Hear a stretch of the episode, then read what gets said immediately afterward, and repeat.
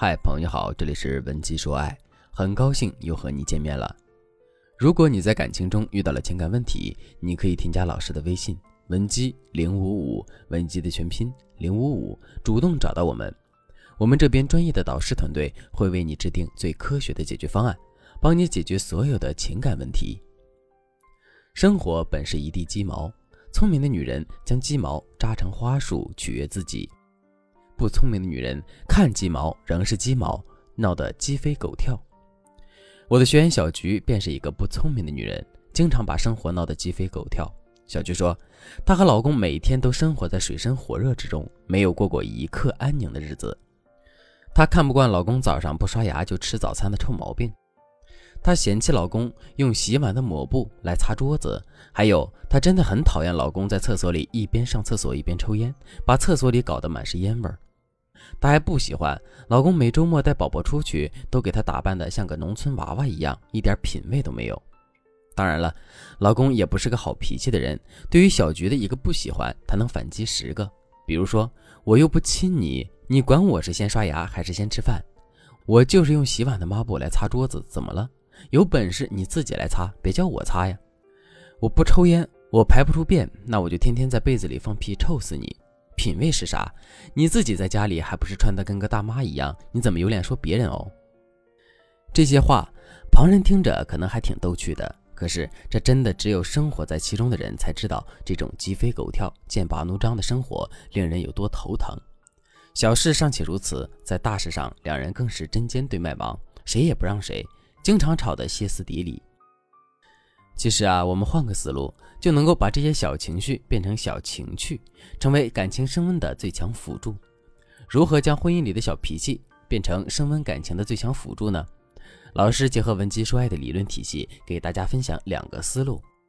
第一个思路是善用夸张，弱化自己的攻击性。我先来给大家举两个夸张的例子。第一个例子是上一次我听过你的发言，我觉得特别精彩，我好崇拜你啊。第二个例子是，你简直就是我的精神领袖，我对你的敬仰可谓是滔滔江水连绵不绝，又如那黄河泛滥一发不可收拾。以上这两句话其实都是在表达我们对一个人的崇拜，但是呢，这两句话给我们的感觉是不是完全不同啊？在听到第一句话的时候，你是不是感觉确有其事，进而也把这句话当作事实？当我们听到第二句话的时候，基本感受就是这是周星驰式的夸张和戏谑。虽然我们都知道这句话里面含有崇拜的意思，但是我们却很难把这句话当真，反而会觉得这只是一句玩笑。这个其实就是夸张的作用。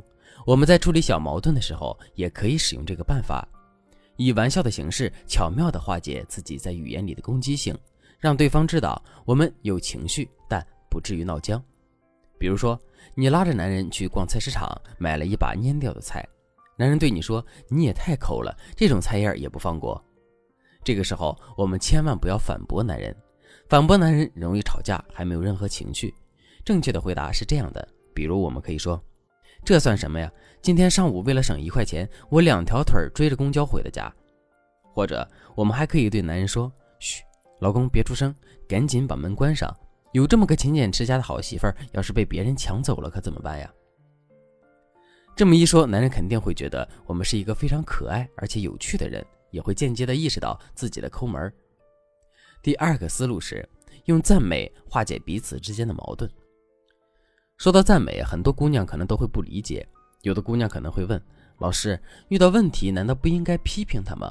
平时我冲他发脾气他都不改，怎么还能够赞美他呢？这不是助纣为虐吗？其实呢，恰恰相反，我们要知道的是，在做任何事情之前，我们都要清楚自己的目的是什么。就拿闹矛盾这件事情来说，其实呢，发脾气不是你的目的，让男人意识到矛盾是什么，并做出改变才是你的目的。所以我们要关注的是如何让对方认识到你们之间的矛盾呢？这个肯定就不是说我们吵架发发脾气就可以解决的事情了。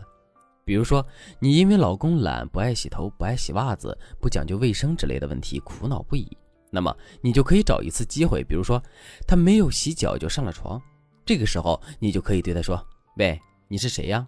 你为什么要上我的床？”他一定会感到很奇怪，并且问你：“啊，怎么了？你傻了吗？我是你老公啊！”这个时候，你就可以对他说：“胡说，你才不是我老公！我老公是一个特别爱干净、英俊潇洒、风流倜傥的美男子。我还记得他当初追我的时候，每一天都是干干净净的，连衬衣都是香香的。现在想起他那个形象，我都还会犯花痴呢，真的太迷人了。”然后你就接着对他说：“你看看你呢，胡子不刮，头发乱糟糟的，牙也不刷，脚也不洗，你怎么能是我的老公呢？”这样呢，我们虽然在无形当中对他提了要求，但是我可以保证，他绝对跟你吵不起来，甚至他还会为了维持在你心中的形象而悄悄努力。毕竟，男人都是特别爱面子的生物，这就是为什么要用赞美的方式让他心甘情愿的为你改变。那如果你的男朋友或者老公也有类似的问题，你可以添加老师的微信文姬零五五，文姬的全拼零五五，来预约一次免费的咨询名额。好了，本节课的内容就到这里了，我们下期再见。